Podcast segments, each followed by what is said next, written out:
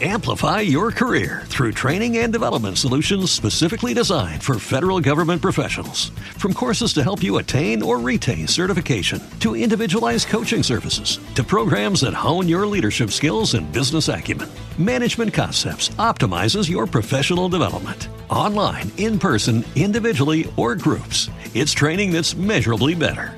Learn more at managementconcepts.com. That's managementconcepts.com. It is Ryan here, and I have a question for you. What do you do when you win? Like, are you a fist pumper? A woohooer, a hand clapper, a high fiver. I kind of like the high five, but if you want to hone in on those winning moves, check out Chumba Casino. At ChumbaCasino.com, choose from hundreds of social casino style games for your chance to redeem serious cash prizes. There are new game releases weekly, plus free daily bonuses. So don't wait. Start having the most fun ever at ChumbaCasino.com. No purchase necessary. Group. Void were prohibited by law. See terms and conditions. 18 plus.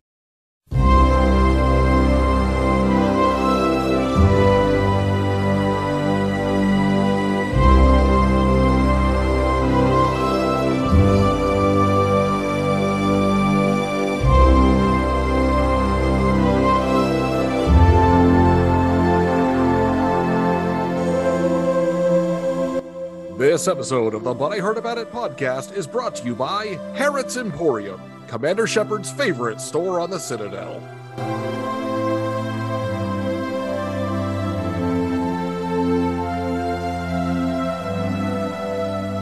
Welcome back to But I Heard About It, the show that combines nostalgia with first impressions. And today we're going to space for like two seconds of the movie. and joining me here in studio is Murphy. Define bozo. I'll get right on that. and way out in Pennsylvania, we got Brian. No, no, I watched you very carefully. Red light, stop. Green light, go. Yellow light, go very fast. That's it's adorable, isn't it? uh, That the 80s thought that people stopped when the light turned red. That that was a thing. Clearly, they haven't been in Minnesota in this century. Yeah, from what you uh, accidentally linked to us, apparently that's a big problem in Minnesota. Yeah, I likened it to Mad Max Fury Road around April 2020, and it's only gotten worse. Oh. and Natalie, how's Maryland? Um, well, it's okay, but uh take it easy. Anyone have a good response for that? Maybe um up yours? Make Oh, seven maybe. up. Make seven up yours. oh, that's that's a reach. That would have been a good sponsorship for this movie. Somewhere he he just drinks a seven up with his pie. and this time it was my pick, and we watched Starman, the John Carpenter alien romance love movie. Hmm And I That's think a I, thing. yeah, and I think I'm the only one that's seen it. So, have any of you even heard of this? I'd heard No. about it. I had No. heard about it. Well, I'm happy to be the one to introduce it to all three of you because that's a rare thing for me. and if you haven't heard of it, which seems exceedingly likely, Starman is the story of an intangible alien who comes to Earth and lands in, of all places, rural Wisconsin. In order to not frighten anyone, he takes the form of the first creature he sees, which happens to be a photo of Jenny Hayden's recently deceased husband. And that's pretty much the movie. There's three main characters, and most of the time we're with two of them. hmm So let's go. An anthropologist doing a field study immerses themselves into another culture, likely an uncontacted culture or at least unfamiliar, and lives among them to observe their culture, learn their rules, rituals, traditions, and every aspect of their lives. This film is a prime example of anthropology in film, as Starman will play the role of anthropologist, immersing himself in the early 1980s and learning about a portion of human culture in his role. We start with the sound of the launch of the Voyager 2, launching into space with its golden record. Among the stars, we're reminded that this is, in fact, a film by John Carpenter. Yeah, all I can think of was surprise Pikachu meme. That was my face. Talk about this is the Titanic and James Cameron exception to the rule in terms of style, though we will see some traces of his usual fare. Hmm. And the Voyager is absorbed by a blue ringed planet like orb as it's playing the Rolling Stones, as well as Yep. film of bridges, the ocean, airplanes, and other Earth marvels of the 1980s with multiple languages of greetings. Uh, I hope that there's some information about breakfast cereal for them. Clearly, I a was- priority. I was really interested in in where the movie was going to go um, because the the Voyager Golden Record is one of the favorite things my one one of my favorite things that we as a species has have ever created, and the fact that that is the inciting incident of the movie is one of many things that will just make me smile over the course of watching this Yeah. film. yes, indeed. but it turns out that this wasn't a planet; it's a spaceship, and it starts heading toward Earth. They must have really liked the Rolling Stones to just make a beeline right for this planet. Hey, uh, apart from Don McLean, who the hell doesn't? And there on Earth, we see sad Karen Allen watching old footage of her and Jeff Bridges singing together, as you do. They're, they're such dorks. yes. she keeps getting more drunk on the heavy red to reflect her loneliness without flannel in her life. And she's topping off her glass when it's not even half gone. And I just wrote in the notes, sad to see Marion Ravenwood still hasn't gotten over her alcoholism. Well, who can blame her? this is, of course, before the sequel where she meets the butch lesbian of her dreams to raise her kid with. Really? Please. I wish that was the plot of the TV spinoff. oh, that's right. There was a TV spinoff. uh-huh. I've never seen Yeah. it, but there's not even much on TV tropes about it, so I'm not. It's it, it only existed for like a season at most in 1986, I think. Sounds like most shows that were in the 80s, unfortunately. Yeah. Especially high concept ones. hmm So Jeff Bridges hams it up on film, and the drunker Karen Allen gets, the more she feels tortured. This is Jenny Hayden, the widow in rural Wisconsin, who is about to get a major surprise. In the form of Denis Leary as Bill forming the bridge that leads her to be Smalls' mom in the Sandlot. Right. Yes, screw screw subdivisions. Every cinematic universe is connected.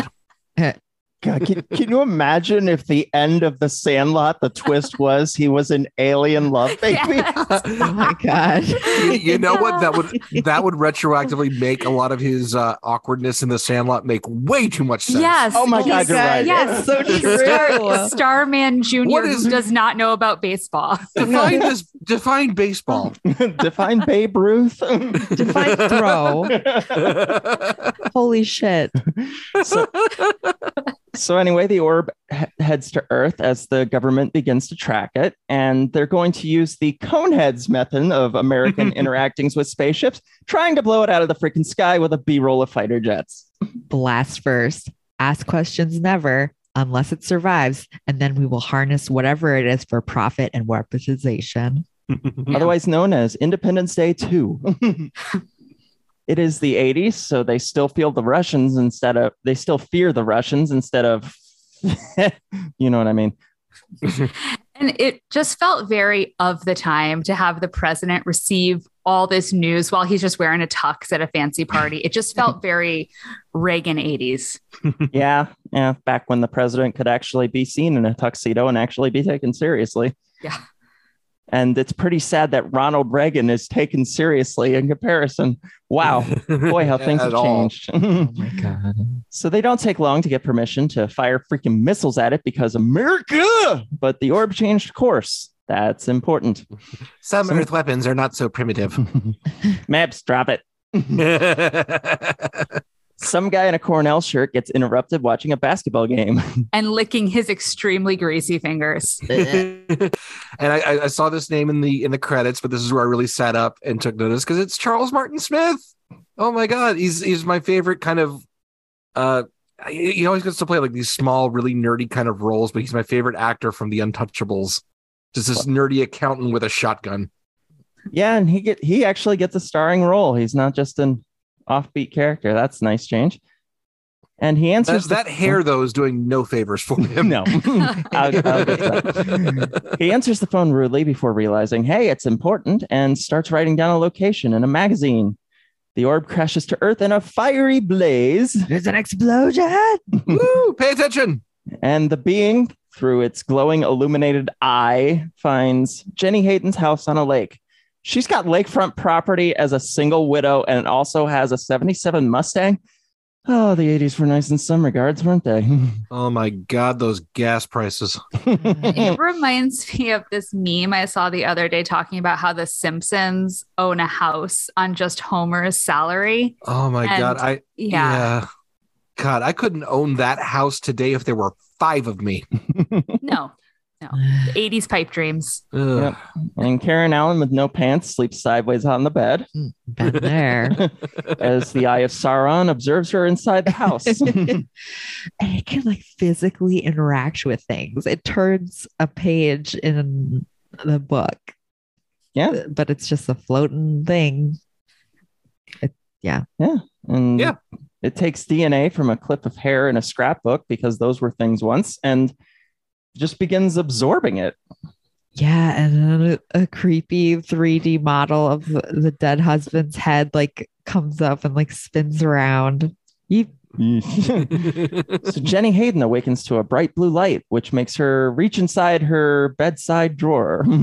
and she she doesn't find anything. I think she says like, "Damn." um, I'm guessing. So uh, at this point, I was guessing she owns a gun because a sex toy would be more interesting, but not very likely in this con- in this context. Fine dildo. Yeah, with the big dildo, like that one movie. Lock, Define- stock, and two smoking barrels. Yeah. That's Define- all their props. Define bigger, blacker dick. she finds on the floor a baby with a glowing head, and here's our John Carpenter portion of the movie. Uh, yep. Body horror incoming, and also just fucking creepy ass baby and gloopy sounds incoming. It's like Benjamin Button meets Nightmare on Elm Street. And it's just the, the sounds and some Foley artist had a great time with that. And I I don't know if I'm having a great time with this. I will say that this is exactly the point in the movie where I said out loud, "Oh, there you are, John." Yeah, pretty much. Yes. So the baby begins to grow and age rapidly, thankfully sparing us the movie Jack in the process. Yeah, thank you, Mr. Carpenter. Appreciate it. hmm And the being morphs into a replica of her deceased husband. this it, this whole scene it's played out very gross like for a, a creep factor but there's dwelling back on it after i finished the movie there's something really really sensible about the alien kind of growing into his body this way he's Mhm. following the actual human life and growth cycle so once again you talk about immersing himself in the culture that's the first step is getting born and growing up Oh, yes, for sure. But do I want to see it with my eyes? No. you will watch So he drops. are you not entertained he drops several marble like orbs on the floor as Jenny Hayden pulls a gun on him because America. She then looks into the face of her dead husband, Scott, drops the gun, and stares. and then the eerie music drops to eerie silence. Mhm. Starman moves forward with the gun and tries to communicate, but is also observing her reaction to him holding the gun. He tries several different languages as Jenny prays. And when he finally reaches English, repeating what he heard on the Voyager, it's a movie, so Jenny faints. Starman looks at himself in the mirror and then turns to watch the home movies of Scott, learning his movements and facial expressions. And unfortunately, Scott is being weird as fuck. Hmm. and it's not the best source material for an alien, it would seem. he's a doof he's a delightful doof and, and it's it's a very Terminator 2 esque moment many years before that movie came out of sort of learning facial expressions and trying to imitate them. So I remember watching this scene on uh, a recent video that uh, Jeff Bridges did for GQ, where he highlighted all of his uh, various roles over his career.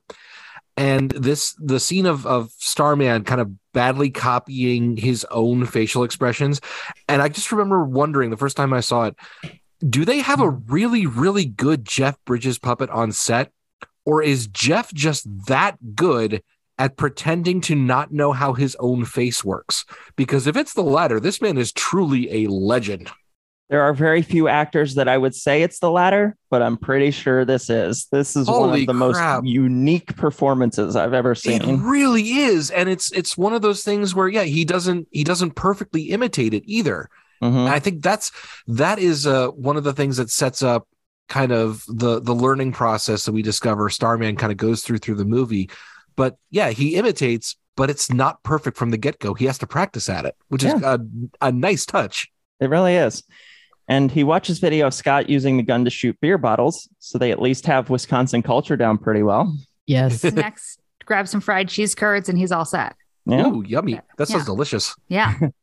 and he fires the gun out the window, also breaking glass. So that ties in really well. He finds Jenny feeding a raccoon in the video, telling the creature she means it no harm before absorbing the marbles back into his hand. With what sounds like some sound effects from the NES game Alien Syndrome. Hmm, maybe it was. and hearing the helicopter searching for the crash. Jeff Bridges is Blue Dabadi, Uh, oh my God.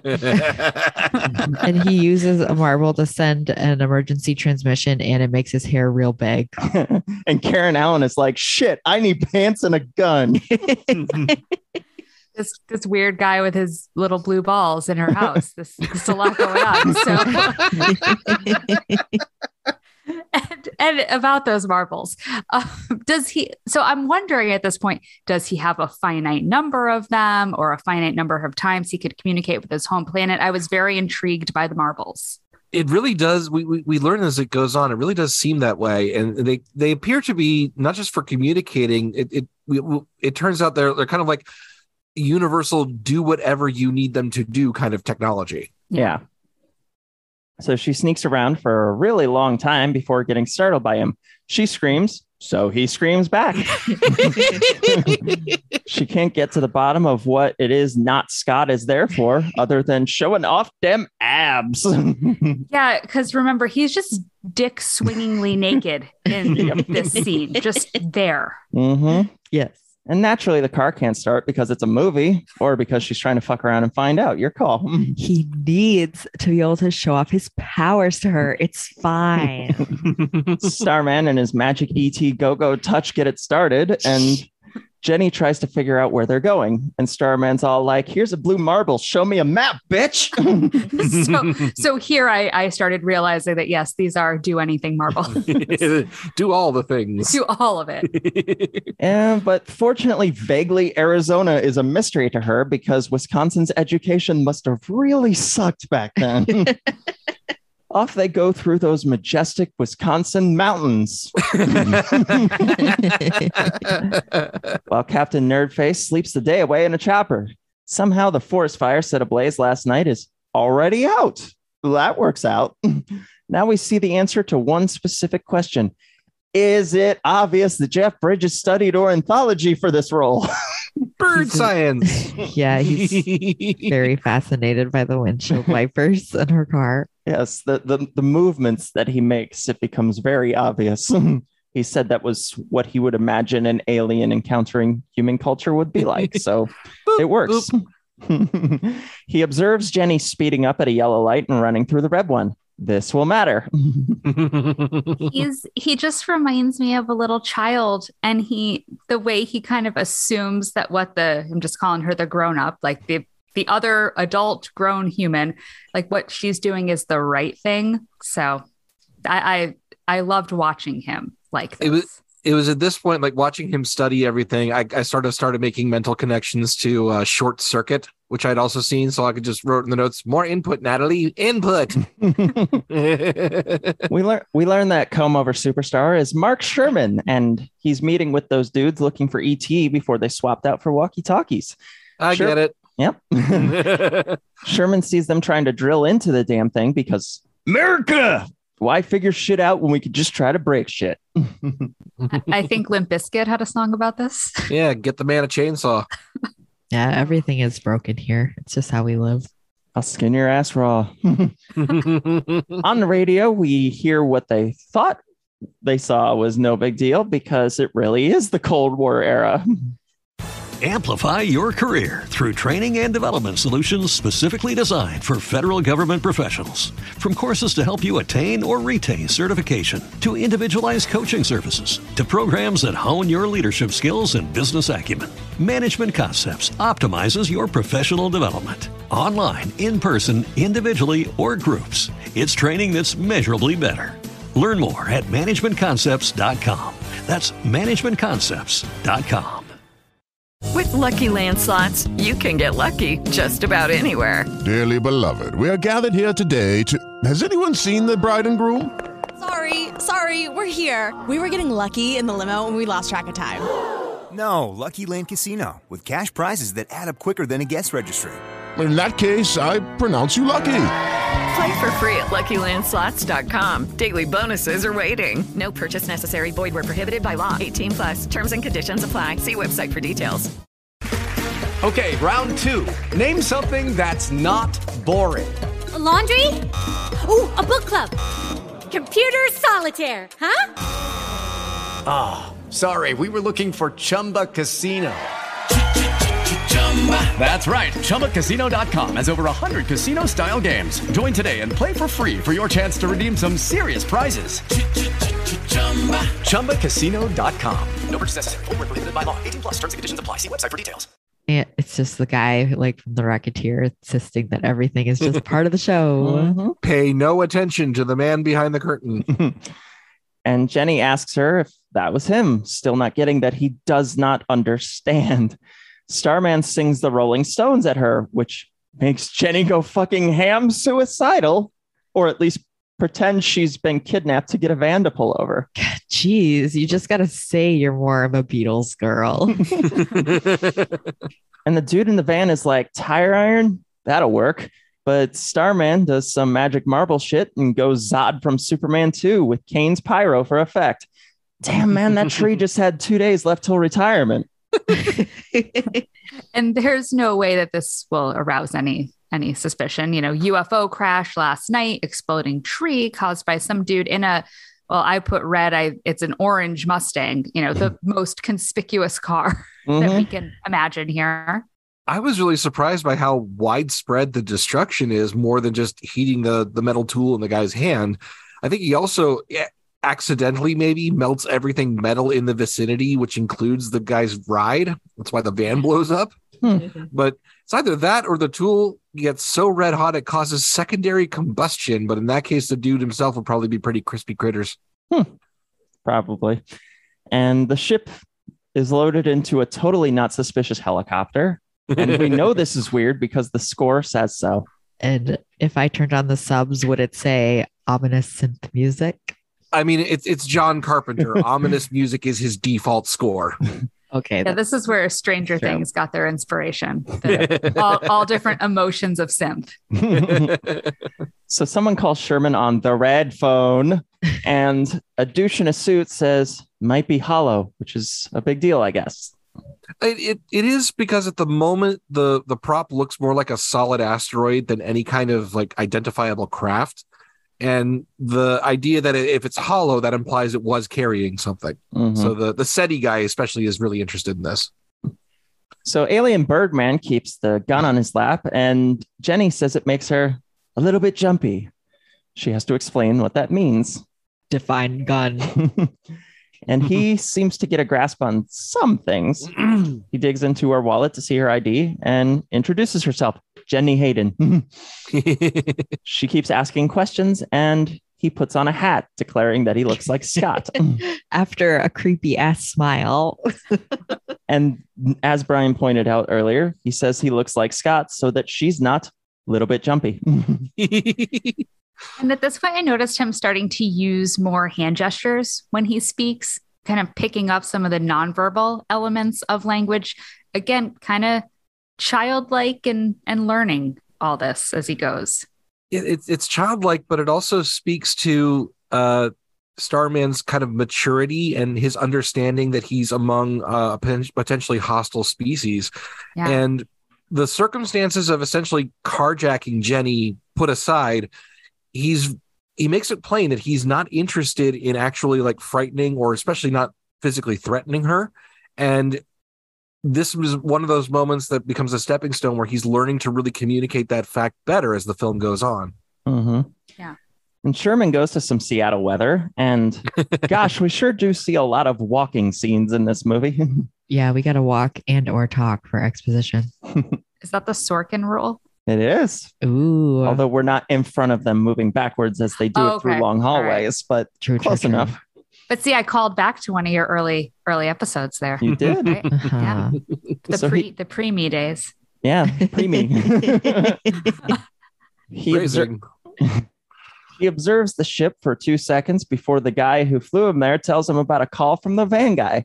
The specific greeting that was repeated starts to help Shermin put the pieces together. How do you melt a lug wrench? They get into the ship, and Shermin finds the LP, the golden disc from the Voyager.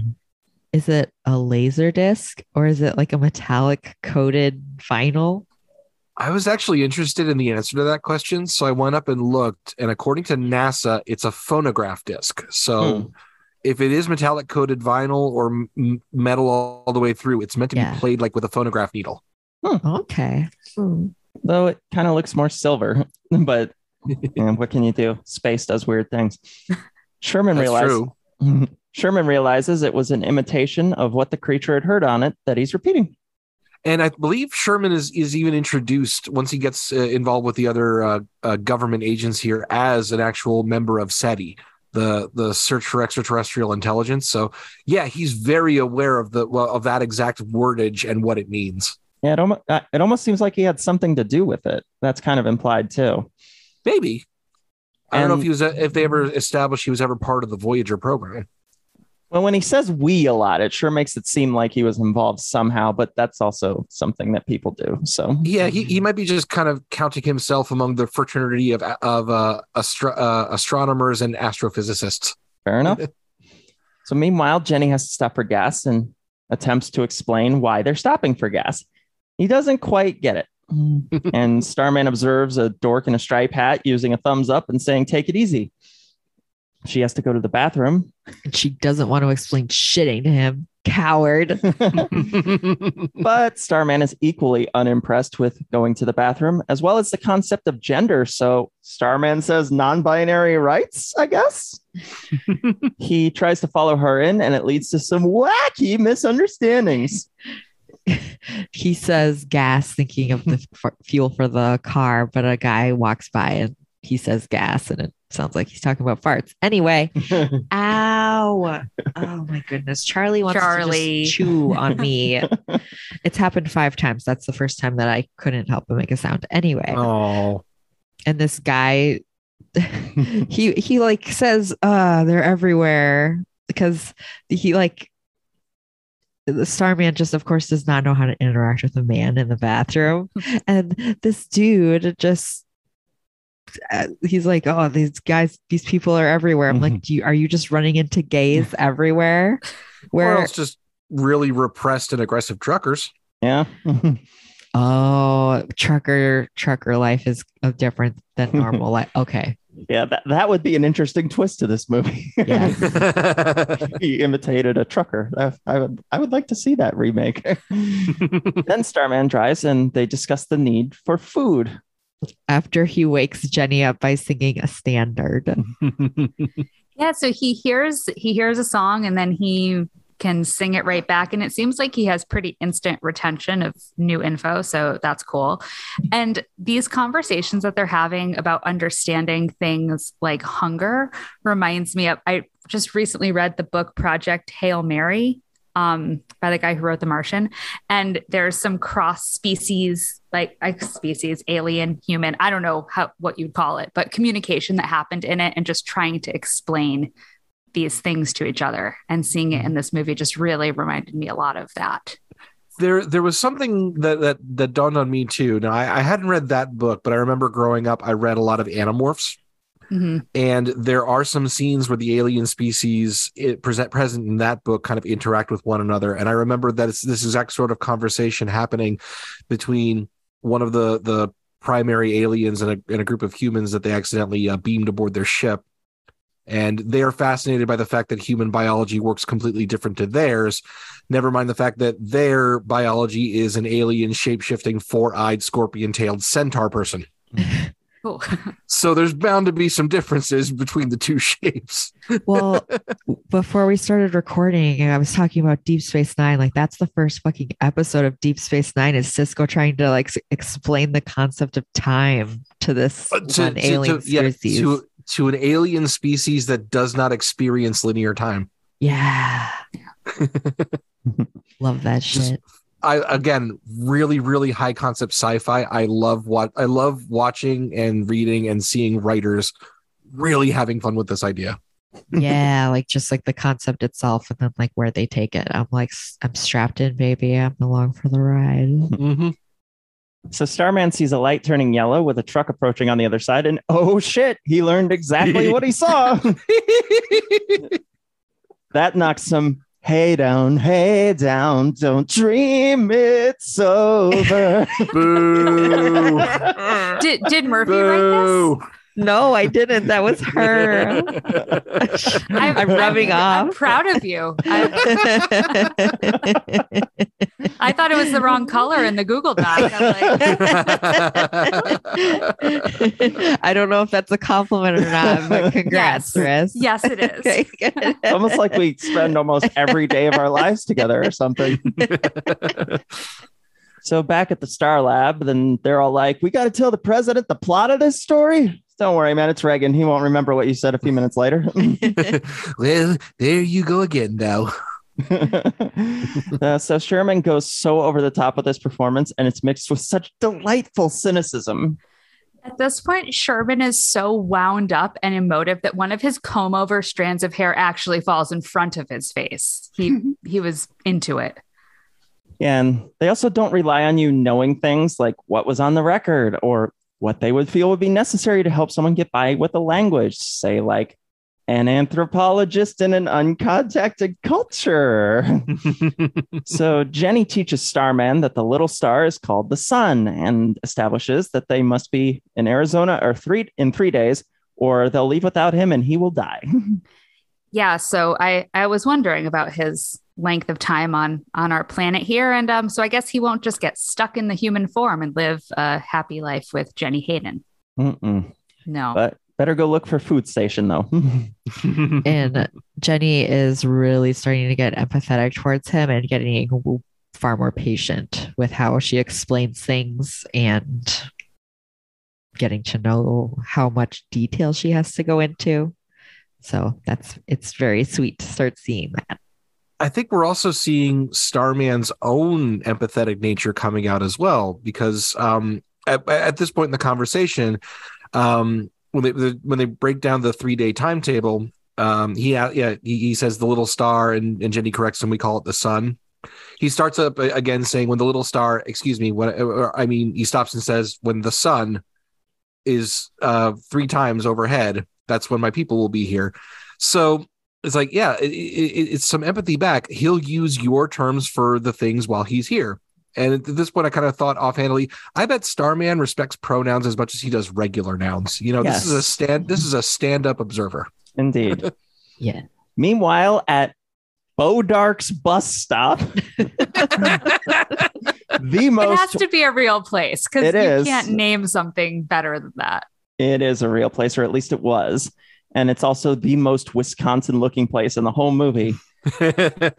we are treated to the image of, unfortunately, a dead deer. And Starman is not a fan, just like me, and asks if deer eat people. And it's just like, y'all are a primitive species. Oh, well, cannot disagree. So, douchebag redneck Who definitely went on to vote for Trump in both 2016 and 2020. mhm, yes. makes fun of him, and Jenny tells him to stay away from that bozo. Define bozo, which is what he says and is adorable. And I just love this so much. there there is one point of empathy that I have for the bozo here, and that is uh, he has a later line about uh, offering some venison Mhm. based based on his hunt. So it's he's he's not a trophy hunter. He's intending to make use of the animal he killed. I feel like if they wanted to kind of uh, leave us with a little less em- empathy, they make it a like an actual buck, you know, with the full antlers or anything. He's going, I'm going to mount this sucker on my wall, and because that was one moment. It's like, oh, okay, so he's he's an actual, you know, decent hunter. He doesn't just do this for sport. But then the rest of it is just like, yeah, go ahead, kick his ass, Jeff Bridges. Yeah, that's fair. so while she looks for directions, Without the help of Google Maps, but just Yes. watching people look for directions in Yep. older movies, I I commend them for their effort. and Starman just can't take his eyes off the deer. What a coincidence. hey, there's a giant crater in Arizona. Maybe that's where they're supposed to go.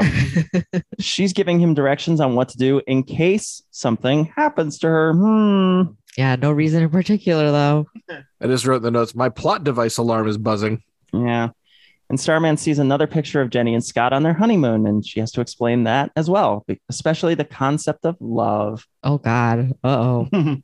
this poor woman is trying so hard not to lose it in the face of her dead husband, while also having to look at him, knowing that she kind of has him back, but not really.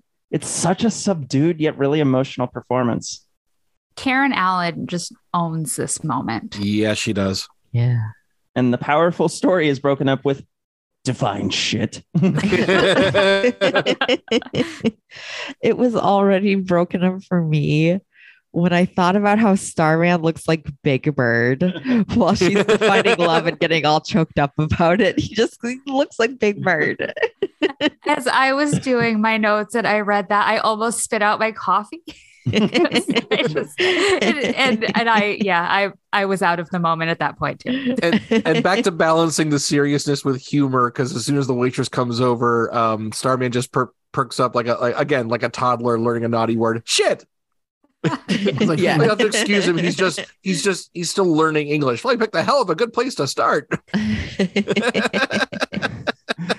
The waitress just owns every single second she's Yes. Yes. given. Saying the Dutch pie is terrific with the okay sign back before that was problematic. Oh yeah. And she has to explain not to eat this. Um, and Karen Allen has to just to explain not to eat dessert first. And Starman gives no shits about that particular custom.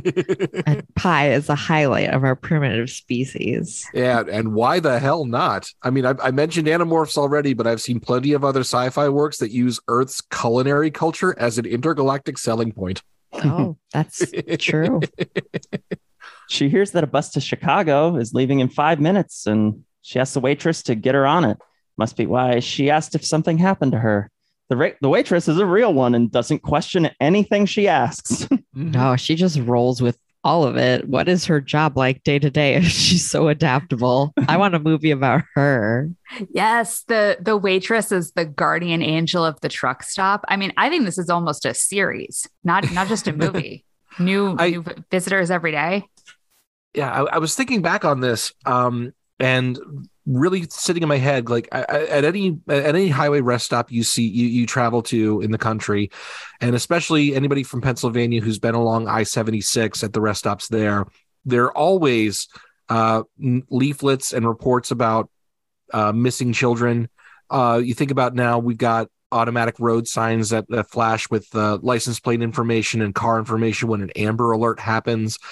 And uh, in PA, especially, there are all of these little warning signs about how to recognize when somebody is being like being trafficked and ways that they like little symbols for them if you're in trouble to signal to another person for help. Mhm. And all I'm thinking about this, and I'm thinking about all that and thinking like this waitress is one of the central figures to spot activity like that, especially at this point in time. So, damn straight, I, she's a real one if she knows a traveling woman might be in trouble.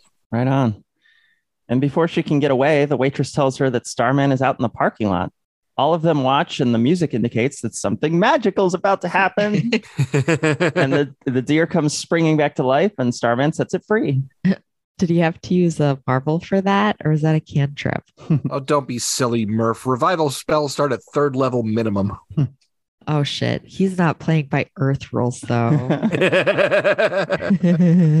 So Bozo, Bozo starts hitting on her before going off to be an asshole. I just love that bozo. It- That's what I would have called this guy anyway, but the movie set it up for me. I didn't have to do it. I get to take the day off on this. He punches Starman right in the fuck, and then Starman punches him back and mimics everything he said. Comb over Group 3000, start beating him up with some Indiana Jones sound effects until Jenny shoots the gun in the air three times. Damn, she turned quickly. I just wrote in the notes after firing the gun in the air, we're going to Wendy's. oh, I get that reference. Starman asks, What about the little bit jumpy? And she gets it now. The waitress, still a real one, asks if she needs to hold the bus for her. And She says no and gets back in the car with the beaten up Starman as a blue dot curiously drops over the window. The Menonists get flipped off for their efforts Up yours. and decide they're going to ignore that gas is 99 cents a gallon and chase after them. They go right into the aforementioned transcontinental bus, which does not have George Carlin's beard entangled in it. And they, of course, lie about what happened. All right, it's time for the white guys to join up with some white cops in an old fashioned murder posse. Yee-hoo!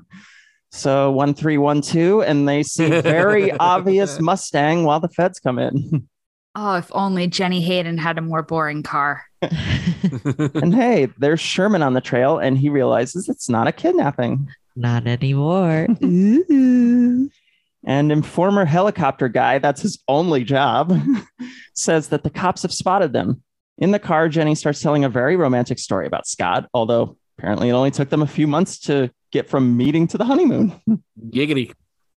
She ranks beautiful better than terrific and apple pie. at, at this point, she's adjusted to how he needs reference to things that they've already encountered, and that helps give him reference and helps him learn. Mhm. And they hit a Holiday Inn after generic state university game to get some sleep, and they leave the gun in the car because that's what you do. The yeah, cops are- generic state generic state university was my safety school. Uh, and the cops are told not to approach them unless they're in danger. I'm sure they'll listen. Yeah, they're, they're so worried about not getting the glory. Wow, what a complete fiction. Oh, and just like the cringe of these cops thinking they're going to be viewed as heroes. No, Yeah. No, gentlemen, no. And they're they're like, this just might develop into a life-threatening situation. Yep, that's cops, all right. Yep. Pre justification for use of force. And according to the sign behind him, they're in North Carolina. That's an interesting route from Wisconsin to Arizona. Road trip. yeah, really. And in the hotel room, she's awfully comfortable getting undressed in front of him. Which she soon realizes it is like, whoops. And Starman says he remembers everything the body feels. Oh, boy, and and Starman gets the first experience of racist television before coming upon a generic old Hollywood beach makeout scene. Again, boy, oy, oy, oy. Very like swing Wayne's World because everything connects back to that. oh, of course. And Starman starts trying to reenact what he saw. like immediately while she's sleeping. oh dear. Oh my. then there's a knock at the door, breaking the moment, and one of the UNC fans, another real one, tells him the cops are fucking around with their car. yeah, Letterman jacket dude said a cab. Hell yeah. They even provide the diversion, allowing them to escape. Damn, they meet some awesome people. Mm. Yeah, seriously, between waitress and a cab mustache man, we- we've got some real, real ones. I on guess this ride. was I guess this was still pretty close to the era where everyone recognized and hated the man. Uh, Cap with capital letters. oh Was that actually ever a thing? Oh yeah, the yeah, 90s. Uh, they try to get away, and the cops start chasing them. Starman picks up the gun, Oh, dear. he does fuck. and they're like, "Oh shit, chance for murder!" Yeah, just cops doing cop things. and they shoot a fucking shotgun right into the side of the car, killing Jenny instantly. A cab. Holy shit. Mm-hmm. The synth kicks in and sounds way more like a horror movie, and it's mixed in with like a lot of red lighting and more cop interaction scenes need to be filmed in this tone, please. It's accurate. Yeah, and just holy shit, uh, she got shot. Like I, I was not expecting that, but I'm thinking and hoping for Mighty Morphin Marble Time. oh no, Natalie. She didn't get shot. She had half her goddamn rib cage blown out. All I can think all I can think of this moment is damn John. Yes, yeah, but good clarification there because yeah, this this um this shook me. Yeah. Me too. Yeah, They have a roadblock set up, or at least an overturned truck was convenient for one. But Starman ain't nothing to fuck with. He, he uses one of his orbs to go right through the fucking tanker truck, but they walk away completely protected by blue glow. For the time, I would guess some decent effects. Mm-hmm. Maybe, but it's definitely one of those films where the uncanniness of the visual effects, I think, actually helps the presentation. This score is goddamn majestic here. Oh Perf- God, yes. perfect 80s otherworldly synth. and Shermin and the helicopter land only to see a fiery inferno with no trace of them except the destroyed Mustang. He reports that some people saw her carry saw him carry her out and there are no bodies. They're headed to Grand Junction, Colorado because there's a roadblock there. I love how things are so vague. And just in Grand Junction. they appear to have escaped and I'll give them credit for creativity. A mobile home being transported.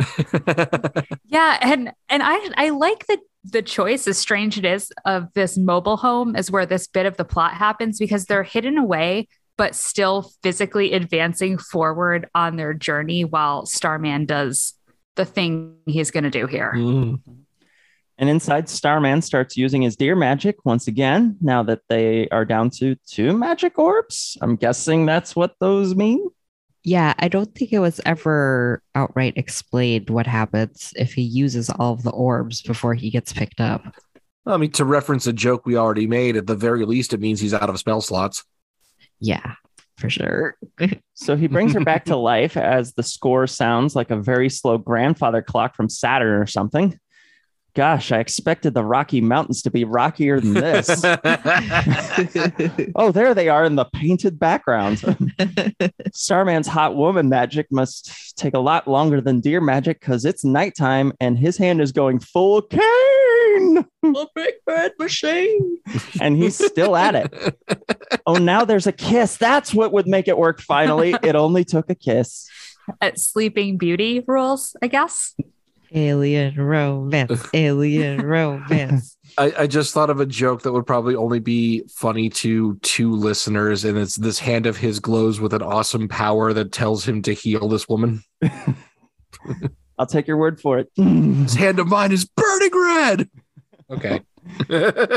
So Jenny, wa- no. Okay, I'll. I'll, I'll be mhm. quiet. so Jenny walks out of the trailer like she didn't just have half a shotgun blast, and she's just all like, "Did did the diamond cutter better now?" And let's go into the restaurant with the creepy Charlie Chaplin statue. and suddenly Starman is in a green car with some guy, and the walkie-talkie soldier clan is signified by a minor note in the score, so you know shit's going down. Someone calls for Shermin though, and somehow they got Jenny's phone call through directly to him. Bromance rules. But satellite phone, probably. I'm sure the military had that before anyone else. Can confirm. No, no, Baldar, the big phone. she wants to clear it up that it wasn't a kidnapping. Another real one, the waitress somehow knows she was looking for the guy who just took a ride with the cook. Yeah, these waitresses are the watchers of the road.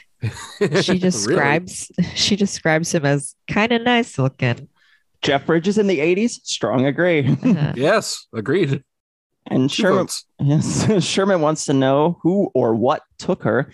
And she says she just doesn't want to hurt anyone. She's all like, hey, I need a ride. And some of your young dude is like, sure, this sounds like fun. It was a different time. Two people willing to give long distance rides to random strangers with no questions asked. Although, probably better that they didn't, given how the truth would sound to most people who don't read Tinglers. Discount Blake Clark asks Starman what they do for work. And uh, he makes maps. I, I like that he that he's decided, like he knows what he does Yeah. in English language. And his wife had to get a job in order to afford college in the 80s. Hmm. he, he offers Starman a smoke and uses a lot of euphemisms for money, and the smoke doesn't hmm. sit well with Starman at all. He looks and sounds like Charlie huffing a hairball. This is a very hammy cough. That's a, yeah, that sounds about right. and the cook quickly realizes that he's not from around here because of his intolerance of smoke. Speaking of different time, Starman and Chet Hunter hit the roadblock in the middle of the desert, and Starman sees him initiating while the woman in front of him is wearing the exact same red flannel. and Shermin tells him to keep the people in line while Starman starts just wandering away. Passing a woman wearing a dining room tablecloth and a leather jacket on top of it. Jenny and Slater arrive in his vintage Hot Wheels impression. and yet another one. Blue guy is just willing to throw a fucking gas bomb into the desert and take off in another diversion. You could never make this movie today because everyone now is such selfish assholes. oh God, that's right. Hey, the, this dude's a hot rodder. He knows how to make an exit. Where are they meeting all these people willing to put themselves on the line for complete strangers? Yeah, I I mean, back to what Murph just said. I mean, this much kindness from strangers feels more like science fiction than the alien plot of the film. yeah. So Yeah, yeah, yeah. set. But I I like this fantasy world. Love Yeah. it. I was expecting more bozo and bathroom guy, and instead those were the exceptions. Yeah. it's literally all bozos. I literally got hit on because I was wearing a mask in a place that didn't have masks. He's like, I'll bet you're real pretty under there. I'm hmm. like, oh, Ugh. Bozo. bozo, big time bozo. In the Please just walk around calling people bozos now. I, I think we need to bring back bozo. I actually do already. Like you just aren't with me day to day, but I use Oh, bozo well, a lot. good. Like that that would be a situation to go full Bobby Hill and kick him in the nuts, screaming, That's my purse. I don't know you. That was good. He was rigging me up at the at a gas station. uh, So there was also a gross power dynamic going on. There. Oh, For the record, this is also the darkest gas station in history. So, Oh, it's gross. yeah, I don't want to go in there, no matter Mm. how much snacks I wanted. yeah, if if you don't have to stop in DeForest, Wisconsin, don't. so they hitch up with people traveling via blue pickup back when that wouldn't get you pulled over. And given the background, they're in the location of every Western movie in Hollywood history. While a woman holds her baby, Starman says it was pretty obvious that he wasn't good for her health, and she's upset because he didn't even say goodbye. Now she must teach him this custom. They hear the baby crying, and Jenny holds her while Starman explains that he understands the reproductive deal. this baby has that kind of baby hair that just stands straight up. It does like defies physics, and it's great. Yeah, my poor little niece came out with a full head of curly black hair already. Oh my god! I saw the she uh, she's so cute. Mm-hmm. Oh my She's so fucking cute. I'm so obsessed with her. We got to go meet her soon. so he asks if she, if she has a baby, and she says they wanted to, but she wasn't able to. All right. So hear me out. Is he going to use a magic marble to impregnate her? Because I I feel like this is something he would do. Yeah. oh no no no no no you two don't worry. He's not going to use a marble. He's going to do it the old-fashioned way. So they arrive in a train yard because we're hitting all of Rissy's special special interests in this movie. Yes. and they decide to go all hobo shoestring while the immigrant woman hands them a blanket to keep dry. God, again, kindness of strangers. And the train leaves as Starman's health starts to wane a bit, but what? Oh, they got to get him out of them wet clothes and get him warm. And as it turns out, inside this boxcar, there was only one bed. Oh wow. How am I going to pay for this pizza? so Starman starts taking her clothes off in return, and we're about to get the content of two thirds of the McCool household's reading list. Hey, you get you get your special interests, and I get mine. This is our cross section of a Venn diagram movie. Hey, I'm acknowledging, not judging. Thank you. Starman may not like everything, but he sure enjoys a good nut. Oh God, his face, Jesus. it's terrific, like Dutch apple pie. this is what he'll report on when he returns to his home planet. For science, always for Yes. science. And, and just a note, it's interesting to me what was considered PG in 1984. Mhm. Hey, it's it, it's interesting to consider there wasn't a PG thirteen rating until 1984. Thanks, Temple of Doom. it's weird ripping into someone's chest and pulling out a still beating heart is a little edgy. Who So the- knew? Yeah. So the helicopter lands at a racetrack with a house inside in New Mexico, and Shermin finds out that before the thing crashed in Madison. Amplify your career through training and development solutions specifically designed for federal government professionals. From courses to help you attain or retain certification, to individualized coaching services, to programs that hone your leadership skills and business acumen, Management Concepts optimizes your professional development. Online, in person, individually, or groups, it's training that's measurably better. Learn more at managementconcepts.com. That's managementconcepts.com. Lucky Land Casino asking people what's the weirdest place you've gotten lucky? Lucky? In line at the deli, I guess? Aha, in my dentist's office. More than once, actually. Do I have to say? Yes, you do. In the car before my kids' PTA meeting. Really? Yes. Excuse me, what's the weirdest place you've gotten lucky? I never win and tell. Well, there you have it. You can get lucky anywhere playing at LuckyLandSlots.com. Play for free right now. Are you feeling lucky? No purchase necessary. Void where prohibited by law. 18 plus. Terms and conditions apply. See website for details. Purchase new wiper blades from O'Reilly Auto Parts today and we'll install them for free. See better and drive safer with O'Reilly Auto Parts. Oh, oh, oh, O'Reilly Auto Parts. It was on its way to Arizona. Now, how the fuck would they know that? Well, they have the speed, the course, the trajectory, and they could probably tell this by the way of how far it impacted into the ground where it did land. So they could figure it out. Hmm. Yeah, they- they're showing the, the, the- there's a scene here. They show them the charts of the projection, and they said NORAD had made. I think it was actually said out loud. NORAD made the radar projections based on all that stuff, like the speed, course, trajectory, and whatnot. So yeah, hmm. they could they could probably model that out. Yes. So Shermin provides the walk through the ET lab, surprisingly, without anyone asking him what's with the life preserver. Welcome to Earth, says not Will Smith. Yeah. Will Smith learned everything from Comb Over Shermin. Yeah, it shows. And Independence Day learned everything from this movie, I think. Jenny sleeps away the bang rang as Starman is still holding the O face several hours later.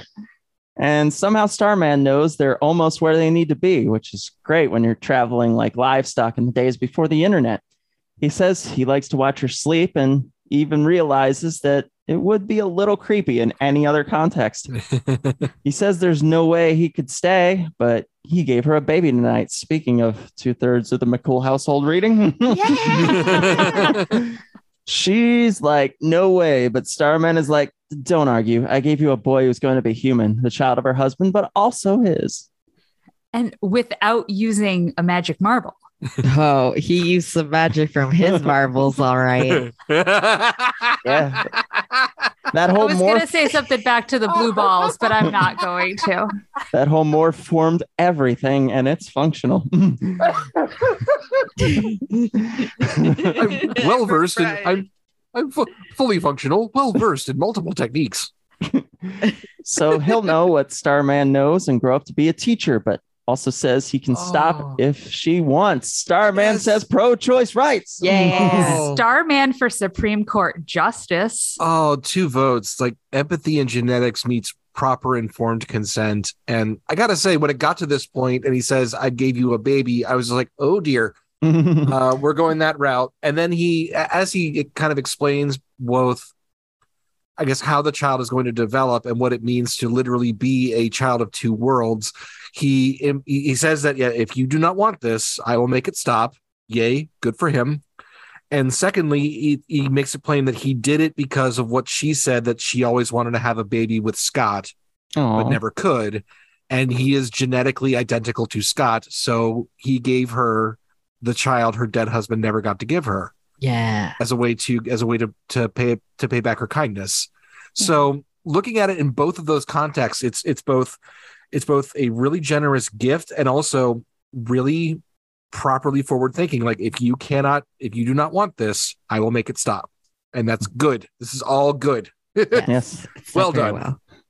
so Jenny asks Starman to point out where he's from so she can tell the kid where his dad's from. But I thought he was going to know everything Starman does. Yeah, or this child just goes on to be Star Lord in Guardians of the Galaxy with Earth Mom, Space Dad, but hopefully not played by the worst Chris, Chris Pratt.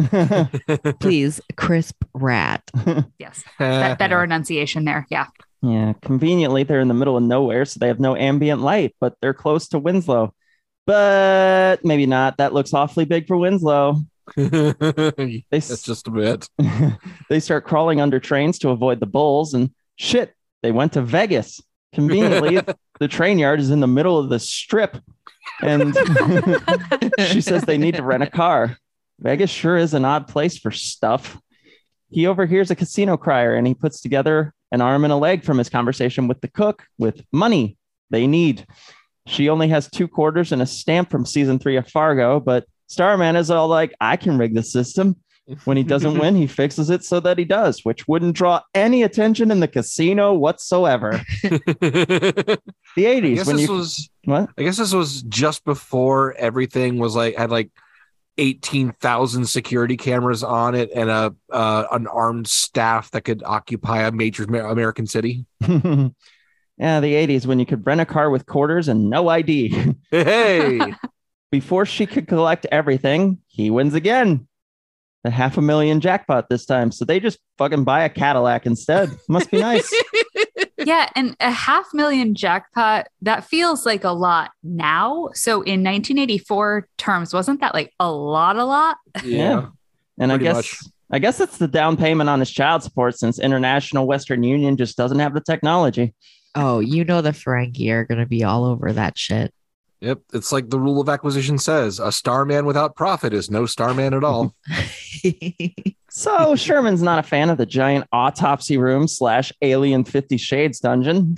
What you don't recognize an emergency autopsy room when you see one, Shermin? and discount Sergeant Slaughter considered this a combat mission, and Shermin is having none of his shit. Again, it goes back to his uh, the notion that the the Starman and his people found the golden record. He actually exasperatedly throws his hands up and says, "We invited him here." yeah, but he's all like, I outrank you, and you could go back to living on that few quarters they'd pay you to teach science at Cornell. Lol. Dalton Voss's more dickheadish brother just continues his dickheadedly ways. That's that one's just for you, Brian. Fifty thousand dollars? That's all your daughter's worth to you? You're a billionaire. That's pathetic. Okay, okay, hundred thousand. so Jenny asks Starman what his planet is like, and he more or less sees Bill and Ted good future, but they've lost something. He finds the humanity so much more alive, though, and he'll miss the cooks and the singing and the dancing, the eating, and definitely the orgasms. The other things, he says. Don't forget your old face. Starman fucks. And they come upon a random highway stop decorated with teepees. So naturally, there's some white dude working there. And he offers them cherry cobbler because he asks for pie. But I thought he got his pie last night. it's talking about pie. I just wrote in the notes. The Rock says, Do you like pie? he offers the love the pie or it's a free deal, which his wife made. And they're only five or six minutes from the crater. She asks if he has a wife back at home because, of course, in Bill and Ted Utopia, they must be straight and monogamous. And she wishes she could be that wife, but oh shit, the cops are there. They ruin everything yet again. And Shermin shows up with his life preserver and another coat over top in fucking Arizona.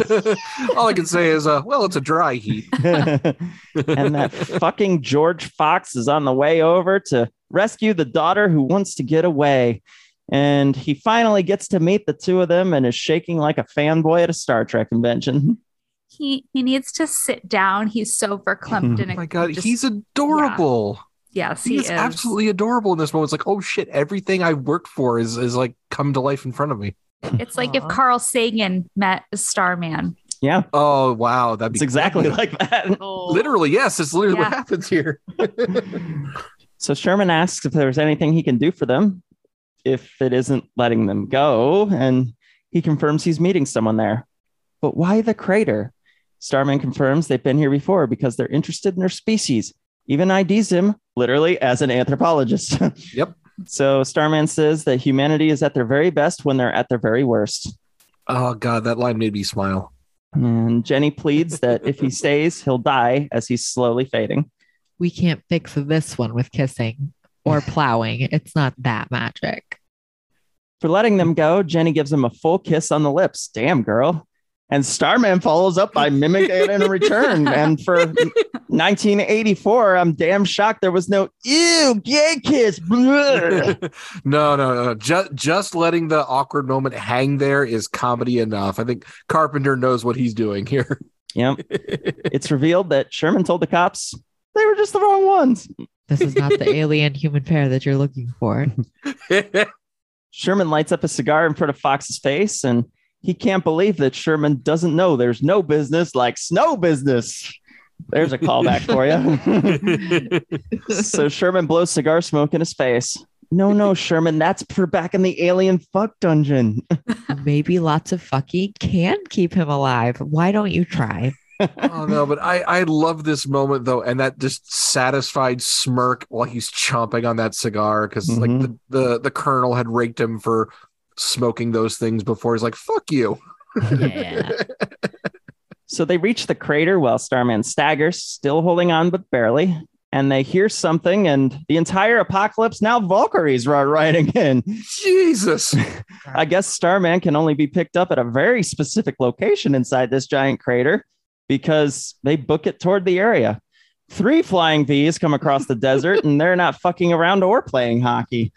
They're like, we'll warn you, but then we'll shoot mounted automatic weapons at you fuckers for being in a giant hole and not our fuck dungeon. Get out of that hole so we can get in yours. It's very on brand. Yeah. She's doing a great job climbing down a giant cliff in cowboy boots, which have leather soles. Well done. Also, uh, holy fucking shit! Like they they open fire a couple of times just to prove that they will. Um, and dear God, auto cannons and rockets in your general di- direction is not a safe warning shot. No. No, that's past warning. And as they come out of the smoke from the fucking missiles, something's coming down from the sky. Starman is barely conscious at this point, and the mini Saturn makes all the helicopters land. Somehow they were willing to shoot at two beings, but none of them try to fuck with the spaceship planet mobile. That tracks. Yeah, they were just cops and military protecting and serving and not caring if they killed people, whatever, just doing Yeah. their thing. It starts snowing beneath them as Starman recharges, I guess. And we get some what I will call the happy sad synth playing. Oh, thi- this piece is the best of the whole score. Yeah. Yeah. And Starman says he must go, but Jenny begs to go with. He says she will die there, and she doesn't care, but Starman does. I I, I legitimately wrote in the notes with, without any irony. Aw. He asks how to say goodbye, and Jenny says to kiss her and say he loves her, and he does just that. And his kitchen, his kissing is still a little bit twitchy, like all of his other mannerisms. That's very cute. Well, he's a little bit jumpy. Mm-hmm. Yes. He confirms she'll never see him again. Not sure why, but fine. Yeah, he says their species has visited before. Why can't he visit again? I my my theory is on this because his task this time around is done, and next time someone else is going to go. Uh, and he says to tell the baby about him, which, okay. They said he'll, he'll know everything he knows, but sure. And he gives her the last remaining magic marble orb, saying he'll know what to do with it. The baby will know what, what to do with the orb, but needs to be told about Starman. It's fine. It's fine. No, I I interpreted this as like uh, tell him tell him the stories of like how much you loved Scott, and tell him the story about this visitor from the stars giving you one last time with your dead husband, and how much you appreciate this visitor letting you have that moment. Yeah, That's that's how I read that. Like tell tell him the story about how much Scott means to you and how much you appreciate this child for being Scott's baby. I can think of many people that I would give anything to have a three day road trip with one more time. I, uh, yeah, exactly. Yeah. And he leaves their combined Undertaker Kane snow entrance light show via slow morph, and the ship lifts so the movie ends. At least we didn't have to watch him disintegrate back into a baby before he left. yes, small blessings. Yeah. And that's the end. That brings us to the large ham, where we acknowledge our favorite over the top, enjoyably acted. And is there any? It's Shermin, of course, it's Shermin. It's Shermin. Shermin. All are, the we, ser- votes. are we seriously going to argue against an overly enthusiastic SETI geek in a first contact movie? Of course, it's Shermin. Yeah, there's no hmm. one that even comes close. So anyway, to wrap up, Starman is an example of anthropology and film, both of which I have degrees in, and Yay. it utilizes the scholastic endeavor perfectly. Starman is a completely neutral, objective observer who learns the rules, rituals, and traditions of American humans in the mid 80s. An anthropologist immerses themselves completely into a culture and learns everything about them, including participating as one of them based on what they see and learn, especially with limited understanding of language, nuance, euphemisms, slang, everything like that. That's what we see here, most specifically highlighted by the red light scenes.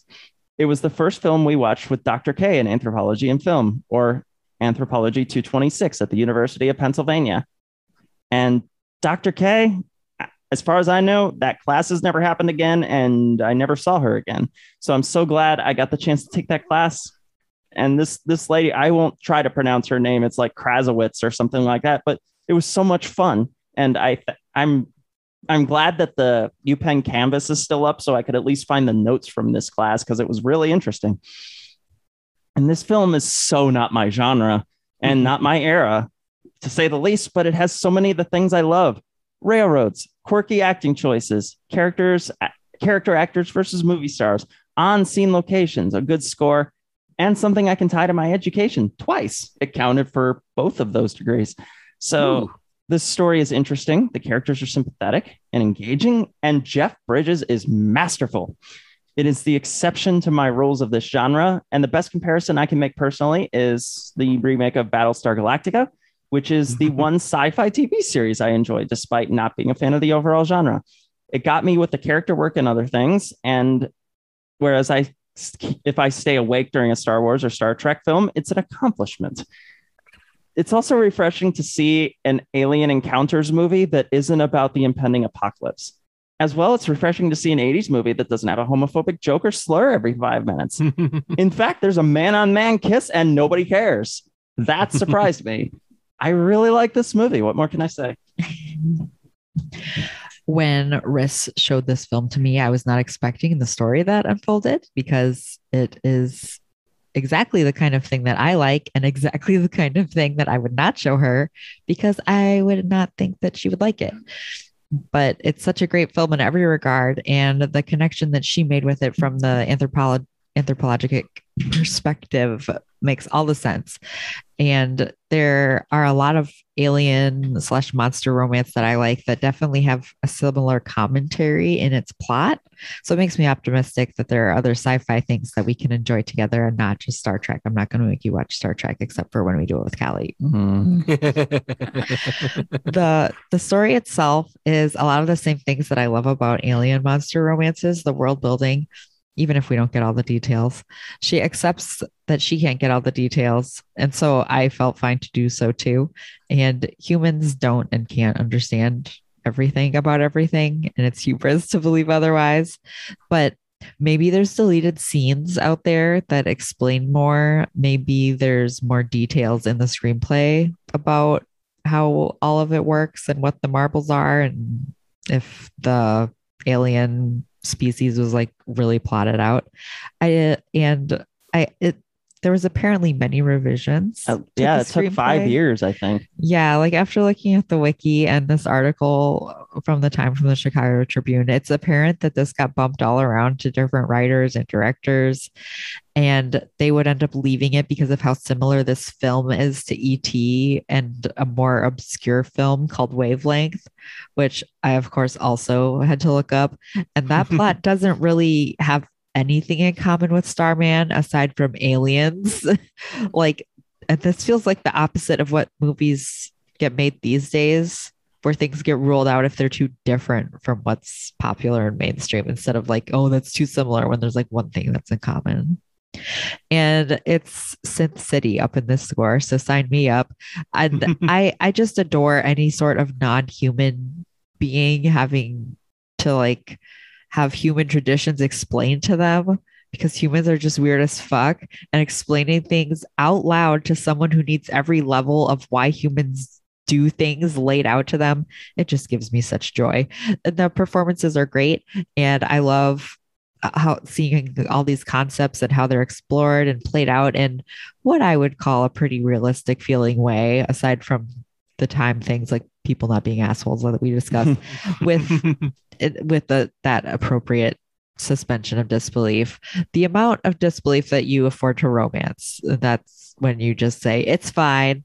And i will i will love watching this movie many more times in the future. And i would say it's one of our movies now It makes me want to show you some of those anthropology notes I was talking about. yeah So, as somebody who's brought up TV tropes on this show before, there's one trope in particular that stood out in my mind. Um, and it's a common one when you're talking about the idea of writers writing a story where an outsider of the human race observes and makes opinion and value judgment on human race because most writers are human. That's the name of the trope. And every time this comes up, it, it, in whatever media you're looking for or looking at, it's always a window into what the writer either wants to celebrate about us as, uh, in terms of like their own cultural experiences or what they want to criticize specifically. And nine times out of 10, when you get this sort of setup of a visitor coming down from space or a visitor crashing on, i- i- crash landing on from space, that sort of thing as well most of the time you'll see that they're they'll they'll have an attitude of uh, Starman does say at one point we are a primitive species, and that kind of just goes as a statement of fact. That's fine. He doesn't make a value judgment about that. Other media and other properties will. Like we're you're we're uh, we're not enlightened enough to be part of space culture, that sort of thing. What I find refreshing about this is, and and and in the context that the movie itself makes and explicitly says, when Shermin says uh, hears about Starman's mission and explicitly calls him an anthropologist. Yes, from that perspective, there is no derision in any part of Starman's interactions with any person on screen. Uh, even the guy he gets into a fist fight with, uh, it's just a thing that happens because this is how humans are in this particular instance. He just kind of files it away for later as part of his overall report there's never anything that says we are ben- we, there's never any indication that he thinks we are beneath him even though we are. And that is such a refreshing take on this uh, genre that i was just kind of blown back when i saw that they're not going the, the movie's not going this direction. The movie is just explicitly about learning and understanding. But there is that one great line that he says to Shermin um, You're at your best when things are the worst.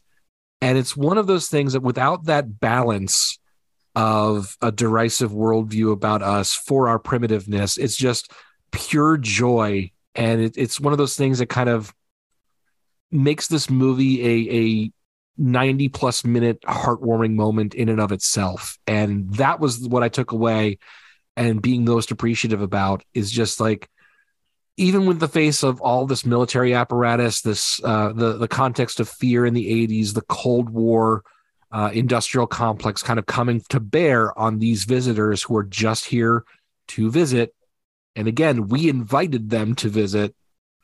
Um they just kind of take it in stride and go okay that's just how it is. But here are some other examples and we'll take all that into consideration and then just goes away and that yeah I, I so thank you for presenting this Riss this was a very refreshing take on a, a topic i've seen done in many different media and there's always that awkward balance this time there wasn't so this was fun Yeah, and his neutrality makes it an interesting story, as well as it makes Starman a good anthropologist. Mm-hmm. And this was just a really fun, it was a road trip movie. Like, Yeah. I, I just at at a lot of its core, like it's that that road trip story of the people you meet along the way. Mhm. And the, I mean, in this film, the kind, like kind of guardian angels you meet along the way of people who just selflessly are there to help you. The And helpers. The helpers look for the helpers, or the helpers find you, or whatever it is. Oh. And yeah, and so that part of it, it's it was science fiction, but with a big heart. And you know, for I know this is, but I heard about it, but I had not heard about this film until, you know, it was introduced to watch for this podcast. And it it was just such a delightful surprise. And I I mean, again, I not knowing about it, I just knew it was John Carpenter, but not John Carpenter-ish, other than weird body stuff for one moment. So it was surprising in all the best ways. But even the more we've talked about it, I think just coming down to the the part really looking deeper at humanity for all its good and bad and through the eyes of this outsider who kind of becomes at least one of us in a, in some ways. And so I don't know, I just think it was it was a fantastic movie and I'm so happy to have seen it and this is definitely one that I will watch again. So thank you, Riss. It was awesome. And you can thank us by going to patreon.com slash heard about it, where you get the episode early and get to hear a little bit of an extended version because reasons. And next up is going to be Murph's pick. And this time I didn't wait to know if you picked something beforehand. I made sure you had a pick ready to go. yes. Uh, I wanted to keep the theme of someone being transported to a different world. And then I was thinking, fuck, I want to watch some Ghibli. So we're going to watch Spirited Away. Oh, okay. Which You I've know- never seen. I've only seen a couple of Ghibli movies. I was Cat Returns Ghib- Ghibli. I don't know, but I, know Panya think so, was. but it was very it was adjacent to Ghibli. I've, I have seen Ponyo. I hope this film has ham. Um, I think there's probably some ham. There's there's uh, some ham, there's pork, there's uh, fish. Yeah, There's there's a lot of food. frog. well, we'll find out in two weeks ish because we all have lives and coordinating four people is really tough. But thanks for tuning in. We'll see you with episode number 58. All right. Bye, everybody.